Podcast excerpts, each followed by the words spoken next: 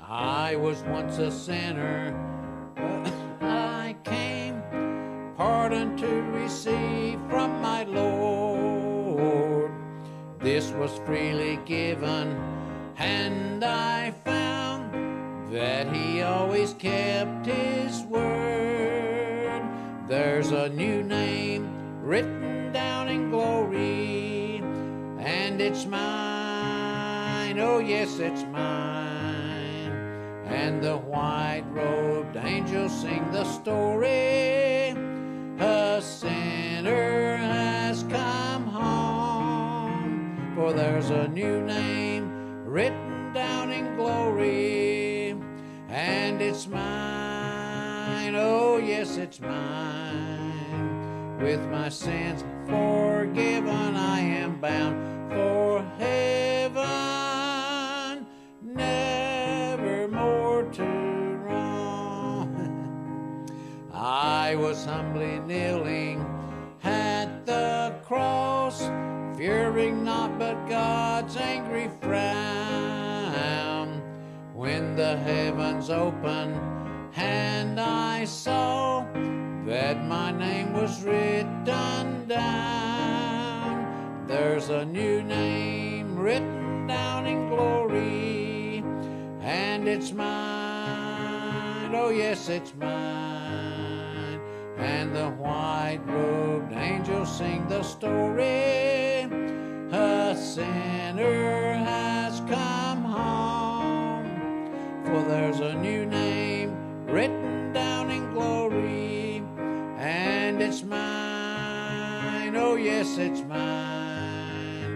With my sins forgiven, I am bound for heaven, never more to roam. In the book that's written, say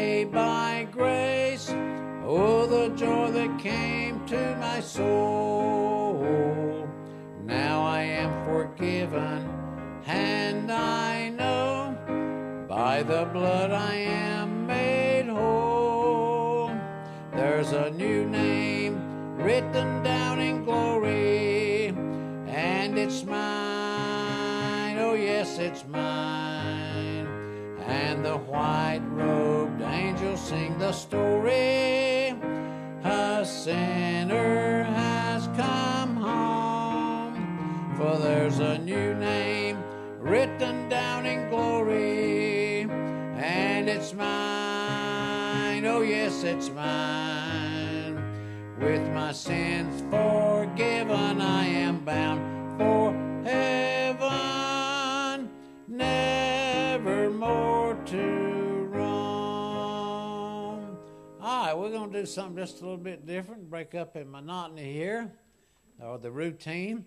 We're going to have just a little, maybe two or three or less popcorns. So, what do y'all want sung? Two is there's there's two reservations about this. I got to know it before I sing it, and Joanne's got to know it before she plays it, and both of us have got to know it to be sung. but we'll be happy to sing some that we know. 571, everybody knows that. 571. Probably don't want to sing all five verses. Now we'll just do one verse. Okay. Trust and obey. I love that song. We'll do the first verse. Y'all be a looking and a thinking.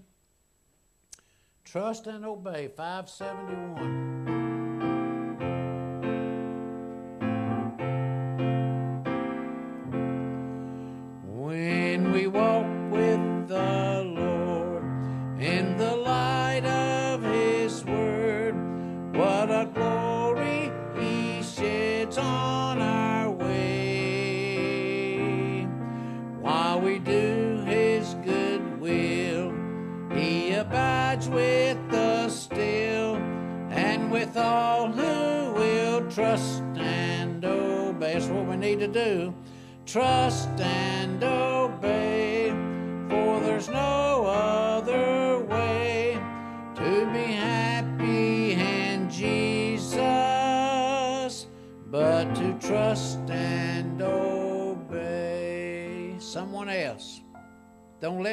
Pick them all. Four ninety three. That sounds familiar. Four ninety three. Four ninety three. Glory to His name. Love that song too. I have a whole lot of favorite songs in here, and uh, I'm sure you all you all do too. I can't particularly say there's just one that I love the best because I love so many. So not going there. I love all these. Uh, uh, just about are my favorites. Glory to His name. First verse, 493.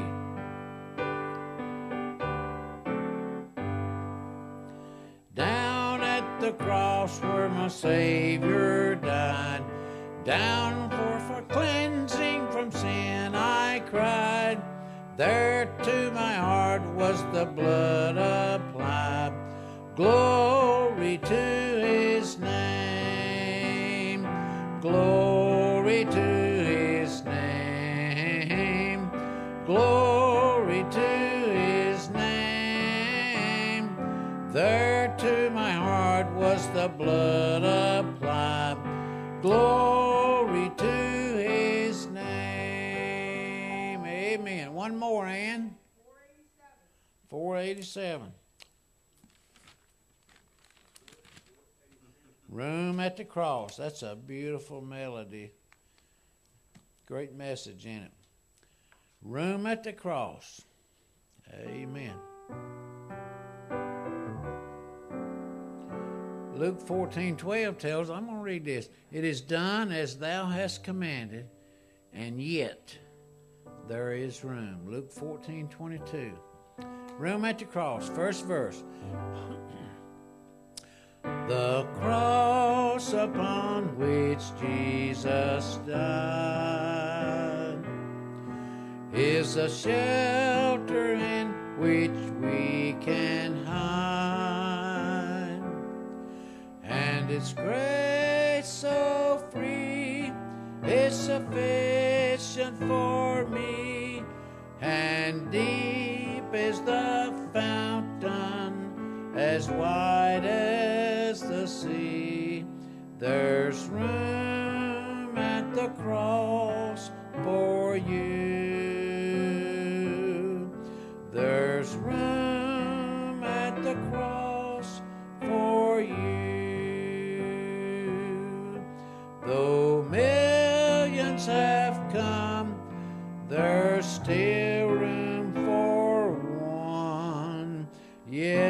room at the cross for you. One more.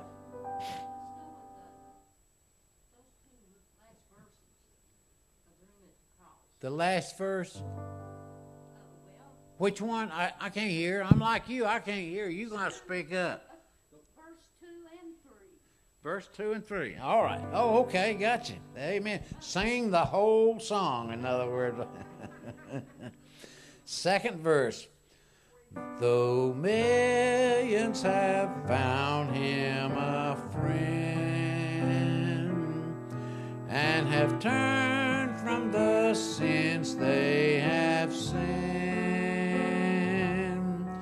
the Savior still waits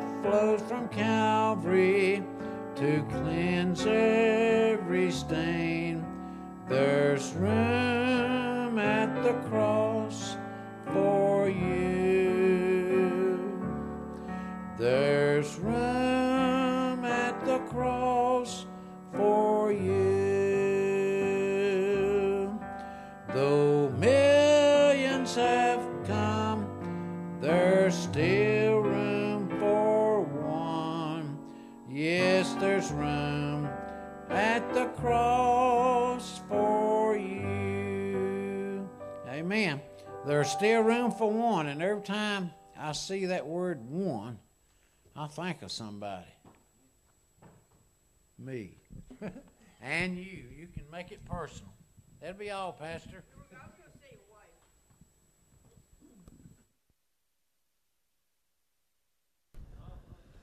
All right.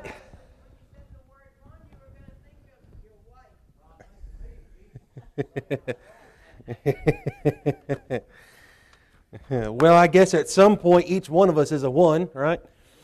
So praise the Lord for that. Well, uh, tonight uh, we're going to be continuing on in the Psalms. And uh, Doug earlier he said you scared everyone away talking about the Psalms. I said I don't know what I I don't know what I could do to to uh, not scare them away at this point. I don't think it's so much about what I'm preaching on, more so it is my preaching, is what I'm starting to think. But I'm grateful that you guys are here tonight. And uh, how many of you guys so far on day one of daylight savings time are all sorts of thrown off of your schedule? Anybody? A few of you, all right. Well, by the time you get it figured out, we'll be moving our clocks forward an hour, and you'll lose an hour of sleep, and, and it'll be birds chirping in spring and all that stuff, okay? But uh, until then, uh, we'll just get along as best as we know how, all right? So take your Bible, turn with me tonight to Psalm 22. Psalm 22. Psalm 22 tonight. I want to read the, the psalm. I'll read it in its in entirety. Uh, but tonight we're going to focus on the first five verses.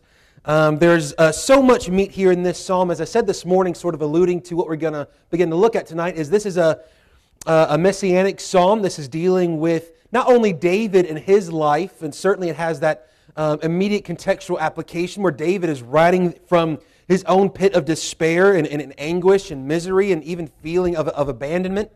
Uh, but we're going to see that ultimately it is Jesus Christ himself who fulfills this, uh, these uh, prophecies. And there's going to be several prophecies throughout uh, these 31 verses that we're going to especially see that Jesus fulfills while he dies on the cross. Uh, and so read with me here, uh, verse number 1. My God, my God, why hast thou forsaken me? Why art thou so far from helping me and from the words of my roaring? O my God, I cry in the daytime, but thou hearest not, and in the night season, and am not silent. But thou art holy. O thou that inhabitest the praises of Israel. Our fathers trusted in thee. They trusted, and thou didst deliver them. They cried unto thee, and were delivered. They trusted in thee, and were not confounded. But I am a worm, and no man, a reproach of men, despised of the people. All they that see me laugh me to scorn. They shoot out the lip. They shake their heads, saying, He trusted on the Lord that he would deliver him. Let him deliver him, seeing he delighted in him. But thou art he that took me out of the womb. Thou didst make me hope when I was upon my mother's breasts. I was cast upon thee from the womb. Thou art my God from my mother's belly. Be not far from me, for trouble is near, for there is none to help. Many bulls have compassed me. Strong bulls of Bashan have beset me round. They gaped upon me with their mouths as a ravening and roaring lion. I am poured out like water, and all my bones are out of joint. My heart is like wax it is melted in the midst of my bowels. My strength is dried up like a potsherd, and my tongue cleaveth to my jaws.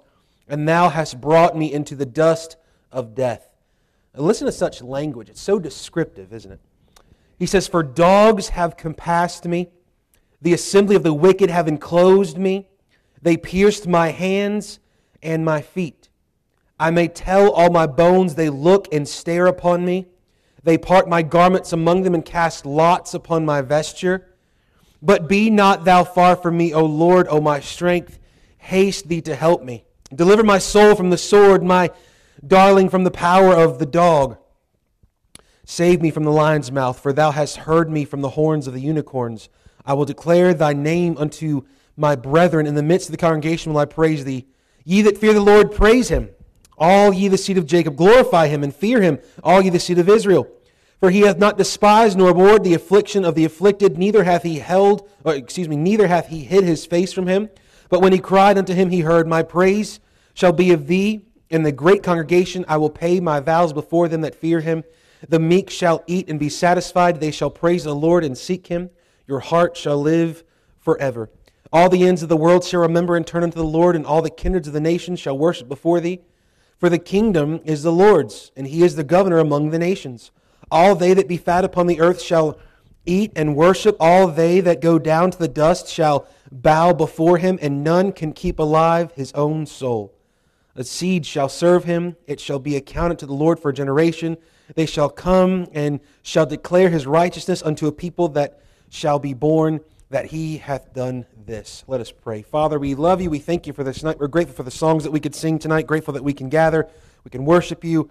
Uh, Lord, that we can hear once more today from your word. I pray that now that our hearts and our minds be focused upon it. Lord, that uh, your word would show us Christ tonight and the fulfillment of such of these prophecies. We pray, Lord, that we would see all that Christ is and all that Christ has done for us, for our salvation. And Lord, that as we sang tonight and then closing, Lord, that there is still yet room at the cross. And Lord, not just for our salvation, but there's room at the cross for our daily need, for our daily uh, sustaining grace and power to live the Christian life. We pray that now that we would look to you, that you would help my heart, my mind, my tongue, that you would lead, guide, and direct us. And Lord, that you'd be glorified tonight as we look to your word. We ask all this in Jesus' name. Amen. Here, verses 1 through 5, we're going to focus in on tonight. Sort of a, a title would be A Man of Sorrows, Part 1. As we see verses 1 through 22, it's going to be dealing so much with the abandonment, the anguish that David is seemingly facing, but as well and specifically, we'll be dealing with the prophetic, the messianic prophecies that Jesus himself is going to fulfill these. Uh, and so we'll, we'll, get into a little bit of it uh, here at the very beginning on the onset of the whole passage. But then, of course, later on, when you get in some other verses, we'll deal with that at another time. And so there will be some overlap over the next uh, little bit of studying this, uh, this psalm.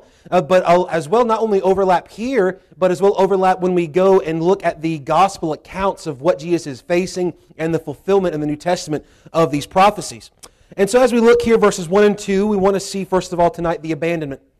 Uh, uh, David here comes to this place, and as he cries out in verses 1 and 2, these are cries of absolute desperation.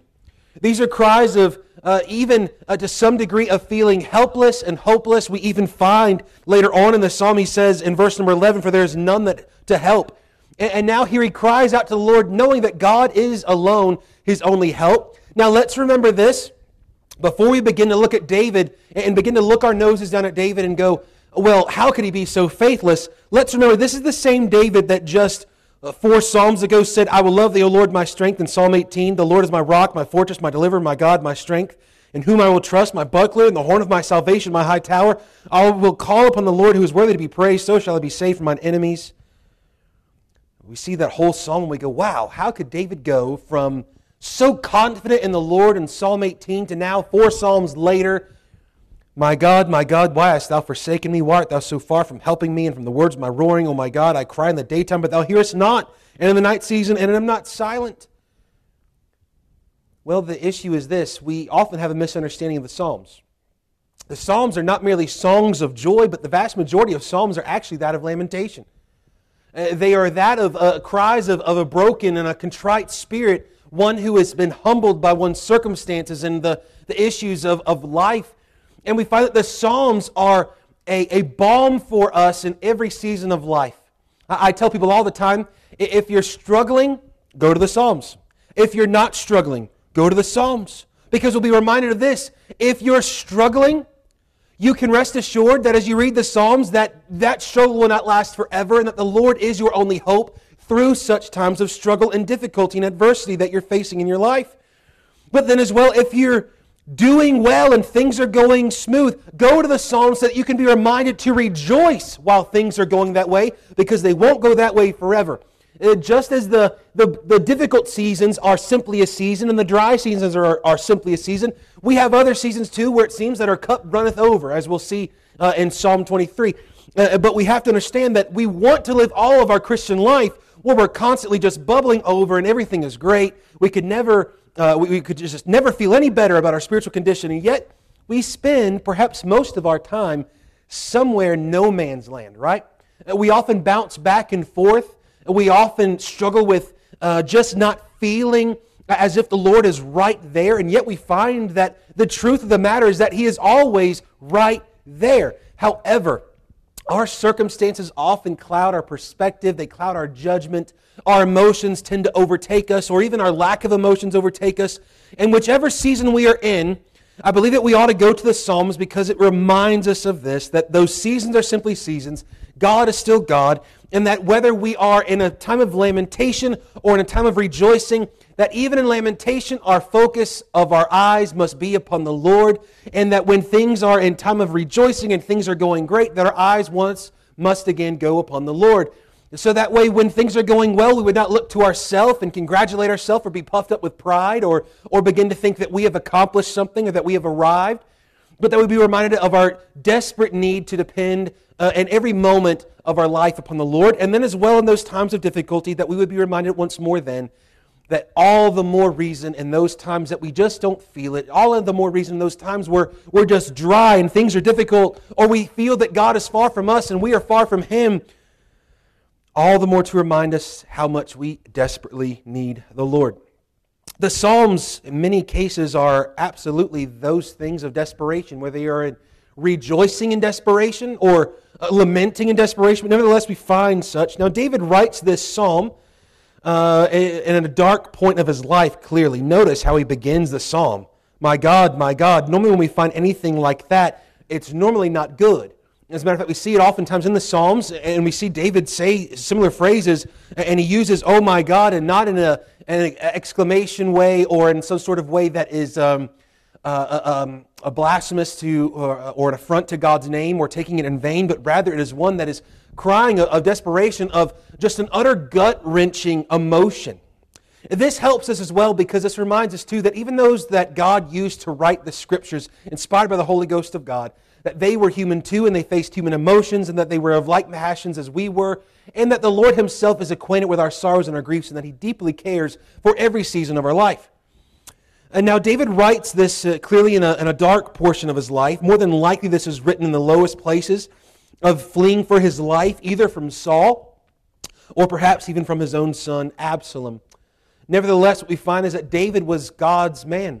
He was a man after God's own heart. David was the one that God had looked and said, This is going to be the king of Israel. This is going to be the one that I'm going to make covenant with. This is the one that's going to be ultimately uh, the messianic king of who the Messiah will come through his lineage, and, and all these promises and prophecies will come through. And nevertheless, we find that David was not the choicest of his brothers. He, he was not the choices of, of, even of Israel, but yet he was God's choice, and that's what ultimately mattered in David's life. God had chosen to use him, and David lived his life of faith. And yet, here's what happens when we think of David as we think of often, we think about his big failures because it makes us feel better about ourselves, right? We go, well, I haven't committed adultery and I haven't you know, committed murder, so I must be doing okay, right? In comparison to David. Yet, David, even after those things, in his repentance, was still called a man after God's own heart. But here in this moment of desperation and feeling utterly abandoned, he cries out. Notice how affliction in our life often causes us to feel as if we have been abandoned. Uh, a few weeks ago, we had dealt with that weekend of living in spite of, and we talked about affliction and trials and things of that nature. And everyone in here tonight has dealt with something or is dealing with something in your life that perhaps you even are at a low point where you feel that God has left you to yourself or that he is nowhere to be found, or that you cry unto him and that there is no answer, or that there is no help when you desperately need it. And what we're going to find is that David feels even the same, and yet what does he do? He persistently still goes to the Lord, knowing that it's not only the right thing to do, but his very soul is dependent upon continuously going to the Lord. Now, we sometimes think that we should do this with the Lord.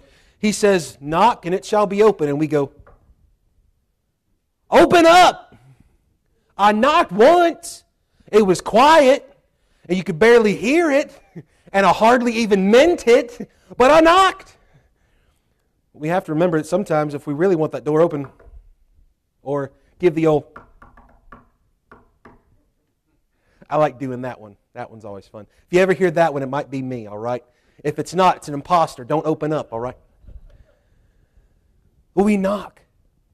You see, David knows that even though he feels as if the Lord has abandoned him, he knows that the fact of the matter is that God has never forsaken his own. And so, though he feels these things, he is able to go to God and tell him all about his emotions. God is big enough for all of your biggest and wildest emotions. He is you know, big enough for all of your biggest and wildest questions and difficulties and, and, and wrestling uh, that, that the Lord Himself, through this time of wrestling with Him and even wrestling with your faith and the struggles of, of your emotions and feelings and the circumstances of life, He is able to use these things to show us that ultimately we have not been utterly abandoned. Nevertheless, the psalmist feels this way. David is a messianic king. It is through him that the King of Kings will come and, and reign as prophet, priest, and king. Now, David here gets to reign as king. He acts as prophet, but he was not able to be a priest due to his lineage. We find then as well that the priests of the day, some were prophetic, but never were they kings. We find that they were sometimes kings, but they were not often prophets nor priests. You know, but what we find is that Jesus Christ is the only one who can fulfill all three offices prophet, priest, and king. And so, because of that, Jesus is greater and superior. This is what the whole book of Hebrews is about to remind, especially, I believe, in, in end times. I believe the book of Hebrews myself is going to be is specifically used during the time of tribulation period to see the Jews come to Christ because they're going to see uh, we've looked and trusted in all these other folks, and here this book tells us and shows us that Jesus Christ is the fulfillment and is greater than all of these. But nevertheless, what we find is that Jesus is fulfillment of what is to take place here. David writes this psalm as he deals with his own afflictions, but this as well is as a prophetic messianic psalm that is ultimately fulfilled in Christ. And so this is the beauty of it as we begin here in verse number one. Uh, raise your hand tonight if you recognize these words My God, my God, why hast thou forsaken me? All right, where do you recognize that from? On the cross, that's right. One of the last cries of Jesus on the cross is, My God, my God, why hast thou forsaken me? Now, here's what is so interesting to me Jesus is God in the flesh. He is the incarnate Word. That, that means that the Word made flesh, according to John chapter 1. But then, as well, what does Jesus do? He quotes the inspired Word there on the cross. He identifies who this is. He identifies with this psalm. And this shows us as well that not only does Jesus, is he able to recite this because he's God and he's the one that inspires it in the first place, and he's the one that's fulfilling it and the one that it's being written about ultimately, but we find that in his humanity, Jesus Christ, even up to the very last moments of his earthly life, depended upon the Word of God. How much more, dear believers, should we depend upon God's Word? If the Lord Jesus Christ took God's Word to, uh, of Scripture and, and, and memorization and thinking and application to his own life, how much more should we? And so this is a reminder of the importance of the Word of God in our life. But there on the cross, Jesus Christ, the incarnate Word, remembers the prophecy of the inspired Word that is now being fulfilled in his abandonment upon the cross. MacDonald writes The eternal Son, who had always been the object of his Father's delight, was now abandoned. The perfect man who unfailingly did the will of God ex- experienced the terrible desolation of being cut off from God. Now, here's what is interesting Jesus, for all eternity, had only known a perfect and right and wonderful and loving fellowship and relationship with God the Father and the Holy Spirit. There was no break in such relationship. Everything was perfect and wonderful and, and, and infinite in its beauty and glory. God is sufficient all on his own. He did not create man because he was lonely or needed some way just to simply express himself or to feel good about himself. No, he was content within, within the Godhead. Nevertheless, what we find, though, is that Jesus now is the fulfillment of all this because, in order for your sins and my sins to be paid for, Jesus has to face this. This is a uh, fulfillment of what we see in the Old and New Testament alike called the curse motif. It is the idea that those uh, uh, in the Old Testament, uh, they had on the Day of Atonement, they had a scapegoat who the sins would be placed upon, and the scapegoat would be sent out of the camp and, and would be uh, sent out into the wilderness, if you will, and would die. But then there was as well another one, uh, another uh, sacrifice that would take place, and so the priest would as well uh, that that animal would be used to sprinkle the blood in the on the mercy seat upon the holy of holies. And we find that Jesus Christ Himself is a fulfillment of both, and yet at the same time He is well the great High Priest that none compares to Him. There is no priest that has ever come that compares to Jesus Christ, the great High Priest. But Jesus is not only prophet, priest, and king, but he is the very sacrifice for sins. And there on the cross, Jesus is the perfect, spotless, sinless, blameless Lamb of God, who is as well the scapegoat who takes our sin away and out of the camp. He is as well the, the priest that now maketh intercession for us and reconciles us to God. And he represents God perfectly because he's God. And he represents man perfectly because he was there in the flesh, a literal human body. The what is called the hypostatic union that Jesus is the God man, truly God and truly man. Now turn with me for a few verses here to see this fulfillment. Hebrews 5 7 for just a moment. Hebrews 5 7. Uh, matter of fact, you guys go ahead and turn to Matthew 27. Y'all turn to Matthew 27. I'll turn to Hebrews, all right? Hebrews 5 7 tells us this Who in the days of his flesh, when he had offered up prayers and supplications with strong crying and tears unto him that was able to save him from death, and was heard, and that he feared. Though he were a son, yet he learned obedience by the things which he suffered. In being made perfect, he became the author of eternal salvation unto all them that obey him, called of God and the high priest after the order of Melchizedek. This is describing the Lord Jesus Christ and his work. But now, if you look over where I asked you to turn in Matthew 27, now let's read together here verse number 33 uh, through 51. It seems lengthy, but we need to see what is taking place here on the cross. Now, just backing up, if you look at verse 27 to 32, what you see is Jesus at this point, he has already faced throughout the night uh, a, a false accusations, a mockery of a trial that was a, a farce to begin with, an illegal trial at that. He has been beaten, and punched. He has been blindfolded and punched and, and mocked and made fun of. Uh, he has had a crown of thorns driven upon his brow at this point. He has been stripped naked. He has been beaten with a rod already. He has faced a great deal of pain.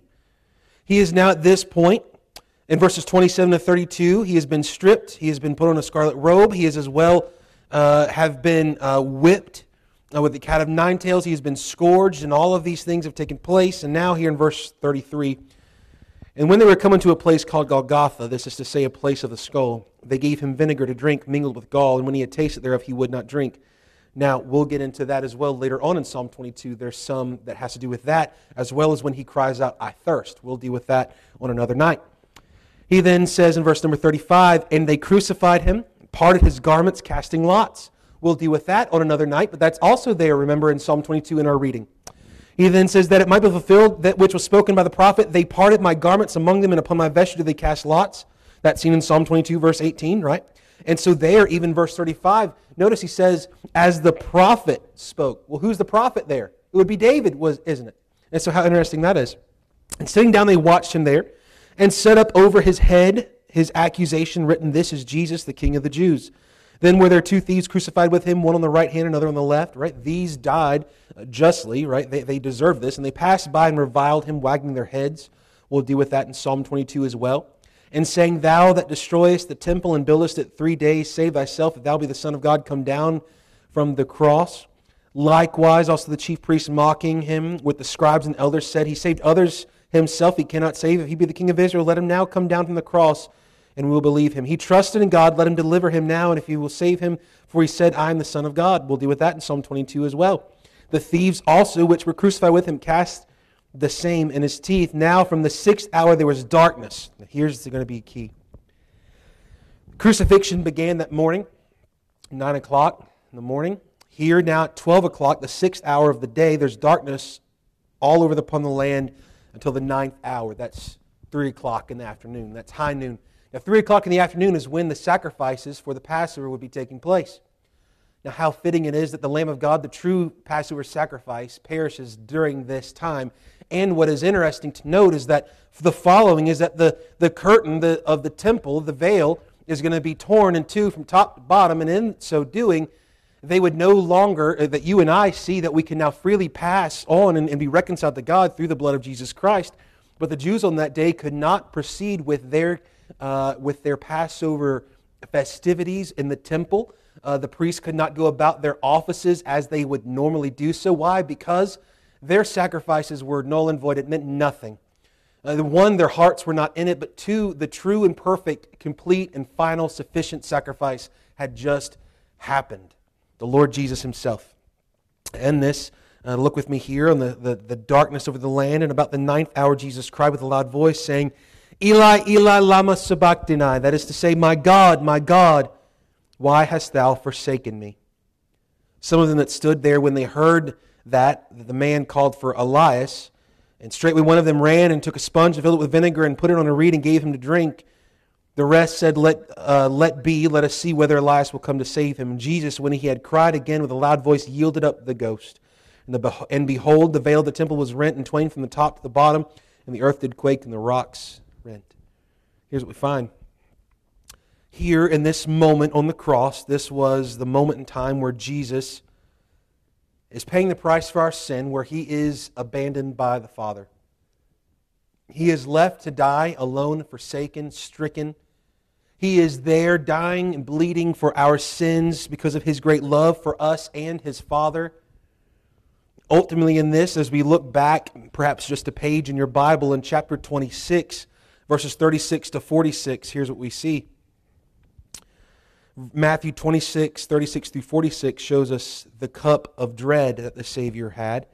Then cometh Jesus with them unto a place called Gethsemane, a place of pressing is what it means, and saith, and say, uh, saith unto the disciples, Sit ye here while I go and pray yonder. And he took with him Peter and the two sons of Zebedee, and began to be sorrowful and very heavy. Then saith he unto them, My soul is exceeding sorrowful, even unto death. Tarry ye here and watch with me.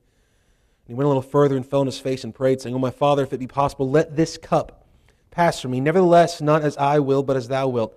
And he cometh unto the disciples and findeth them asleep, and saith unto Peter, What, could ye not watch with me one hour? Watch and pray that ye enter not in temptation. The spirit indeed is willing, but the flesh is weak.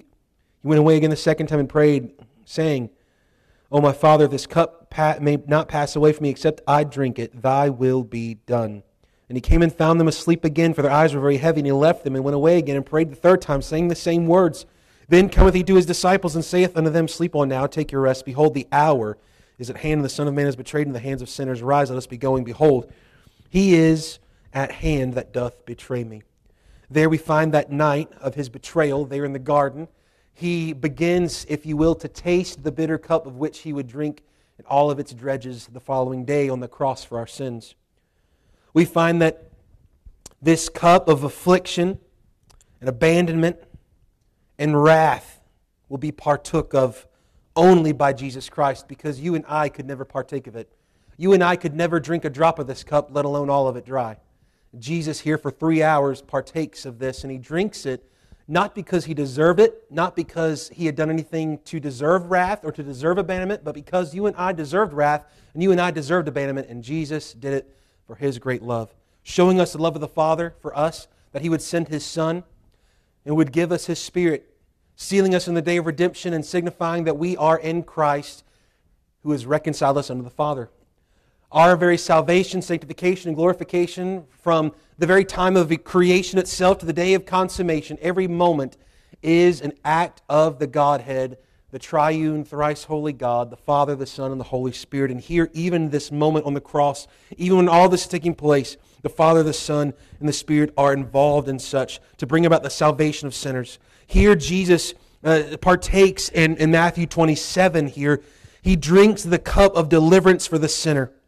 His death becomes our life. He drank of wrath so that we could drink of grace. He drank our guilt so that we could drink his grace and be found guiltless in the sight of Almighty God.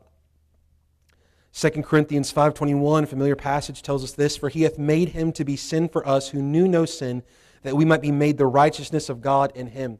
On Jesus' account that day, all of our sin, all of our unrighteousness, our death, our punishment, everything was placed upon his account, and he paid the price for us so that on our account we could obtain his righteousness and be called and be found righteous and declared righteous in the sight of Almighty God, not by works of which we had done, but by his work alone and by his mercy and his grace and his love for us.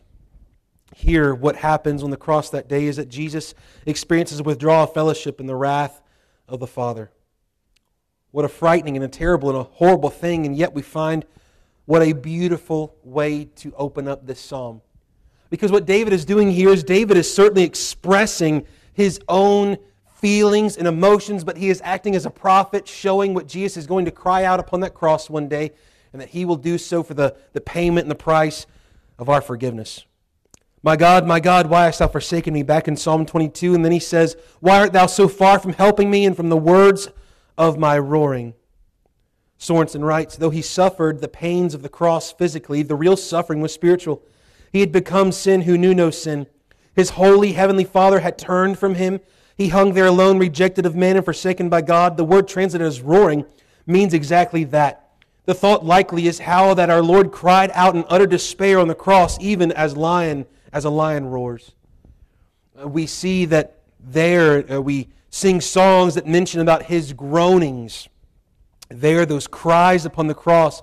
At least seven sayings there that are recorded in the Gospels on the cross, each one giving us an insight about who he is and what he's accomplishing for us, and as well uh, the, the beauty of his substitutionary sacrifice for our sins.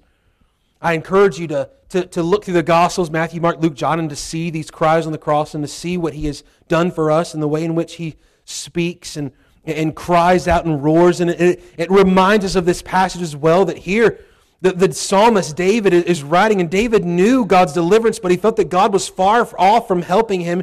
And the feeling of helplessness is a humbling thing for David. He says, oh, Why are you so far from helping me? And from the words of my roaring, he goes, I, am roaring like a, like a lion would roar. I, I'm crying out, I'm calling out. And it is as if you are so far from helping me. Why is this such? He feels this sense of abandonment. But as David feels this in his own emotions and in his own life, he is prophesying of what Jesus is going to actually and literally face.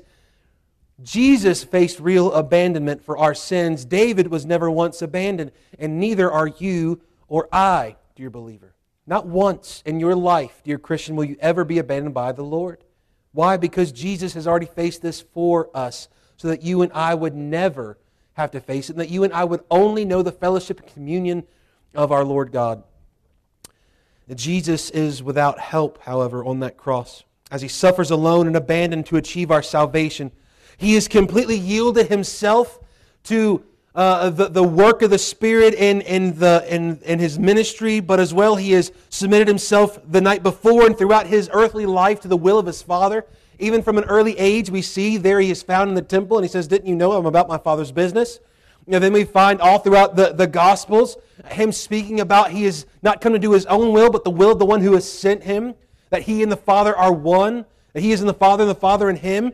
We see even the, the, the night before there at his betrayal there in the garden that he cries out, Father, let this cup pass before me. Nevertheless, not my will, but thy will be done. Jesus chooses the affliction and the abandonment so that you and I would only know grace and mercy and love and forgiveness. Here's what David had an issue with, though. For you and I, we run into this as well. We often let affliction in our life lead us to apathy or being antagonistic against God, thinking that He really doesn't care for us. Here's what the devil would love to do. On those days that you just feel off or out of kilter, or that you just don't feel so close to the Lord, or that you feel as if He's far from you, or that your, your prayers are not being answered, or, or that your prayers are not being heard, the devil, the devil will quickly tell you it's no use in praying. You're too far gone. He does not hear you, nor does He care for you. He will tell you a multitude of lies, but what do we know about the devil? He is the father of lies. This is what he does. The most important thing that we can do in these times of feeling abandoned and far from the Lord is to keep crying out because he is truly right there. The issue is that we must cry out, I believe, not for the Lord to hear us, but rather for us to hear the Lord. For us to begin to know that His presence is still there, that His promises are still true and are sure, and that he will remain with his people. Verse number two, Oh my God, I cry in the daytime, thou hearest me not in the night season, and I'm not silent. David is in agony, feeling that his cries of desperation are not heard. Jesus on that cross cries in the day, yet it felt as if it were night, even there dying on the cross in the darkness upon the land. As he dies in the darkness of Calvary, bearing the weight of our guilt and the weight of our sin. Let me ask you tonight is there a worse feeling than feeling helpless? I think sometimes perhaps one of the worst feelings that we have is not being able to help someone that is dear to us that is going through a difficulty or perhaps an emergency situation. You're just absolutely helpless. Is there something worse than feeling helpless or hopeless or perhaps unheard? Here, David feels all the above and then some. And this allows us to relate, but as well, this reminds us of all that Christ went through on our behalf for our sins. And this should make us all the more grateful for our salvation. This should make us all the more prepared to worship the Lord in spirit and in truth for who He is and for what He has done for us. Now, notice how the abandoned feeling turns into acknowledgement for David in verses 3 through 5. And this must be the pattern for our life as well. But thou art holy. That's the right response. That is the only true response. That is the response of faith. That is the response of a believer. It is the response of those that are not going to rest their spiritual condition upon their feelings or emotions, but rather upon the facts of who God is. All other ground is sinking sand except the solid rock and foundation of knowing the Lord.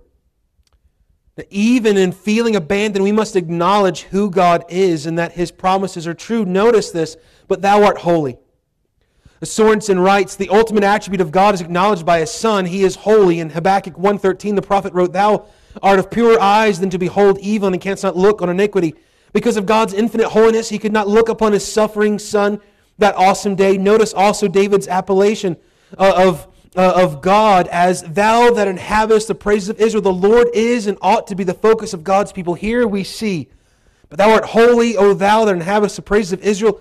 He sees God for who he is. He acknowledges this, and this begins to turn his heart away from feeling so abandoned and knowing that though I feel this way, I can rest assured that not only does God hear, but he cares for me.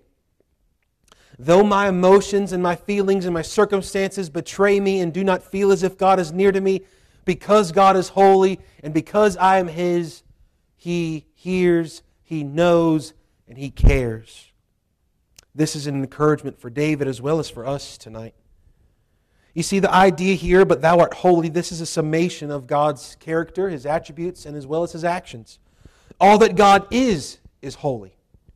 All that God does is holy, pure, perfect, providential. In every moment of uh, of time and eternity, God is holy. He has not grown in holiness, He has not waned in holiness. Uh, we find that God's love is a holy love. It is not like our love. God's mercy and compassion and grace and forgiveness is a holy, uh, all of those things. It's not like ours. He is so far separated from us and from what we are like. His ways are not our ways. And we find that uh, you can find and take the holiest of men.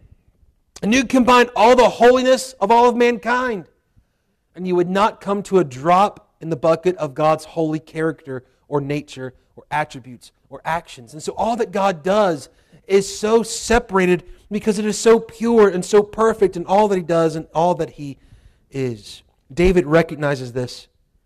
We sometimes think that God's holiness is just a demanding attribute or perhaps an attribute that leads us to despair.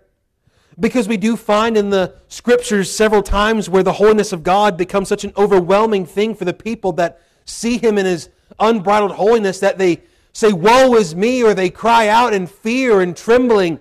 They are so affrighted that they even wish for death or for Him to not speak to them because uh, of the great horror and terror that they are facing. For the believer, God's holiness is something that we rest on. God's holiness is not for our affliction, it is for our assurance. Because God is holy, not if God is holy, but because God is holy, I can trust Him. Because God is holy, I can rest assured that His promises are true. Because God is holy, I can trust that His presence is ever with me because it's what He promised to do. I can trust because God is holy that He will provide for me, that He hears me, that He cares, that He knows me, that He will deliver me, even if he does not deliver me from my specific circumstance and I perish, yet I will be absent from the body and present with the Lord. And that, my friend, is ultimate deliverance. And so we see that ultimately God in his holiness, his holiness is something to be praised. It is something to be delighted in. God's love delivered what his holiness demanded there on the cross. God's love gives a sacrifice to satisfy his holy wrath and justice and his Son partakes of such for us, displaying, declaring the love and the holiness of God met together. God's holiness is punishing the Son so that he can pardon the sinner. God's holiness is wonderful because without God's holiness, not only would we not be able to know God, not only would we not have a God worth serving, but we would not have salvation whatsoever because it is God's holiness that saves, that cleanses, that purifies, and that assures the believer of our salvation, our sanctification, and one day our future glorification to be with Him forevermore. Spurgeon put it this way We may not question the holiness of God, but we may argue from it and use it as a plea in our petitions. God's holiness leads us to prayer. God's holiness leads us to praise His name for who He is and what He's done. God's holiness and the very mere character and thought of His nature and His being and His attributes and His actions in our, our life and, and all of uh, eternity, it, it leads us to depend upon Him and to trust Him. May we not shy away from His holiness, but rather embrace it to praise Him for it. He says, O thou that inhabitest the praise of Israel. God had always heard the cries of his people and delivered them even through their sin and disobedience. We find ultimately that God, his very presence, is seen in the praises of his people. Uh, later on, we see uh, in Psalm 106, uh, verses 1 through 10, it's, Praise ye the Lord. It's hallelujah. O give thanks to the Lord, for he is good, for his mercy endureth forever. Who can utter the mighty acts of the Lord? Who can show forth all his praises? Blessed are they that keep judgment, and he that doeth righteousness at all times. Remember me, O Lord, with the favor that thou bearest unto thy people. O visit me with thy salvation, that I may see the good of thy chosen, that I may rejoice in the gladness of thy nation, that I may glory with thine inheritance. We have sinned with our fathers, we have committed iniquity, we have done wickedness. Our fathers understood not thy wonders in Egypt. They remembered not the multitude of thy mercies, but provoked him at sea, even at the Red Sea. Nevertheless, he saved them for his name's sake. Not for their sake, but for his name's sake, for his glory's sake, for his holiness' sake that he might make his mighty power to be known. He rebuked the Red Sea also, and it was dried up. So he led them through the depths as through the wilderness. And he saved them from the hand of him that hated them and redeemed them from the hand of the enemy. Uh, then in verse number 43 of Psalm 106 tells us this Many times did he deliver them, but they provoked him with their counsel and were brought low for their iniquity. God was ever present with his people, and yet they often rejected him. I believe the reason why we often reject God's presence and His provision and we do not believe His promises that we ought to is because we do not see Him for being as holy as He truly is. And it's because we do not see ourselves for being as unholy as we truly are. Notice David sees it and he declares it there in verse 6. We'll get into that uh, another night. He says, But I am a worm. In comparison the holiness of God. And therefore he rests upon the Lord. He says, our fathers trusted in thee, they trusted and thou didst deliver them, and ultimately the Lord Jesus is one that trusted far greater. Israel did not trust in Christ. Israel refused to trust in the Lord over and over and over again, yet God delivered them, and ultimately Jesus trusted his heavenly Father all the way through to the end. He says, Thou didst deliver them. They cried unto thee and they were delivered. They trusted in thee and were not confounded. Though Jesus on that cross feels an abandonment, he acknowledges the Lord. He acknowledges his Father. Even his last cry being that he yielded up the ghost Father, into thine hands I commend my spirit. After crying, it is finished. Price paid in full.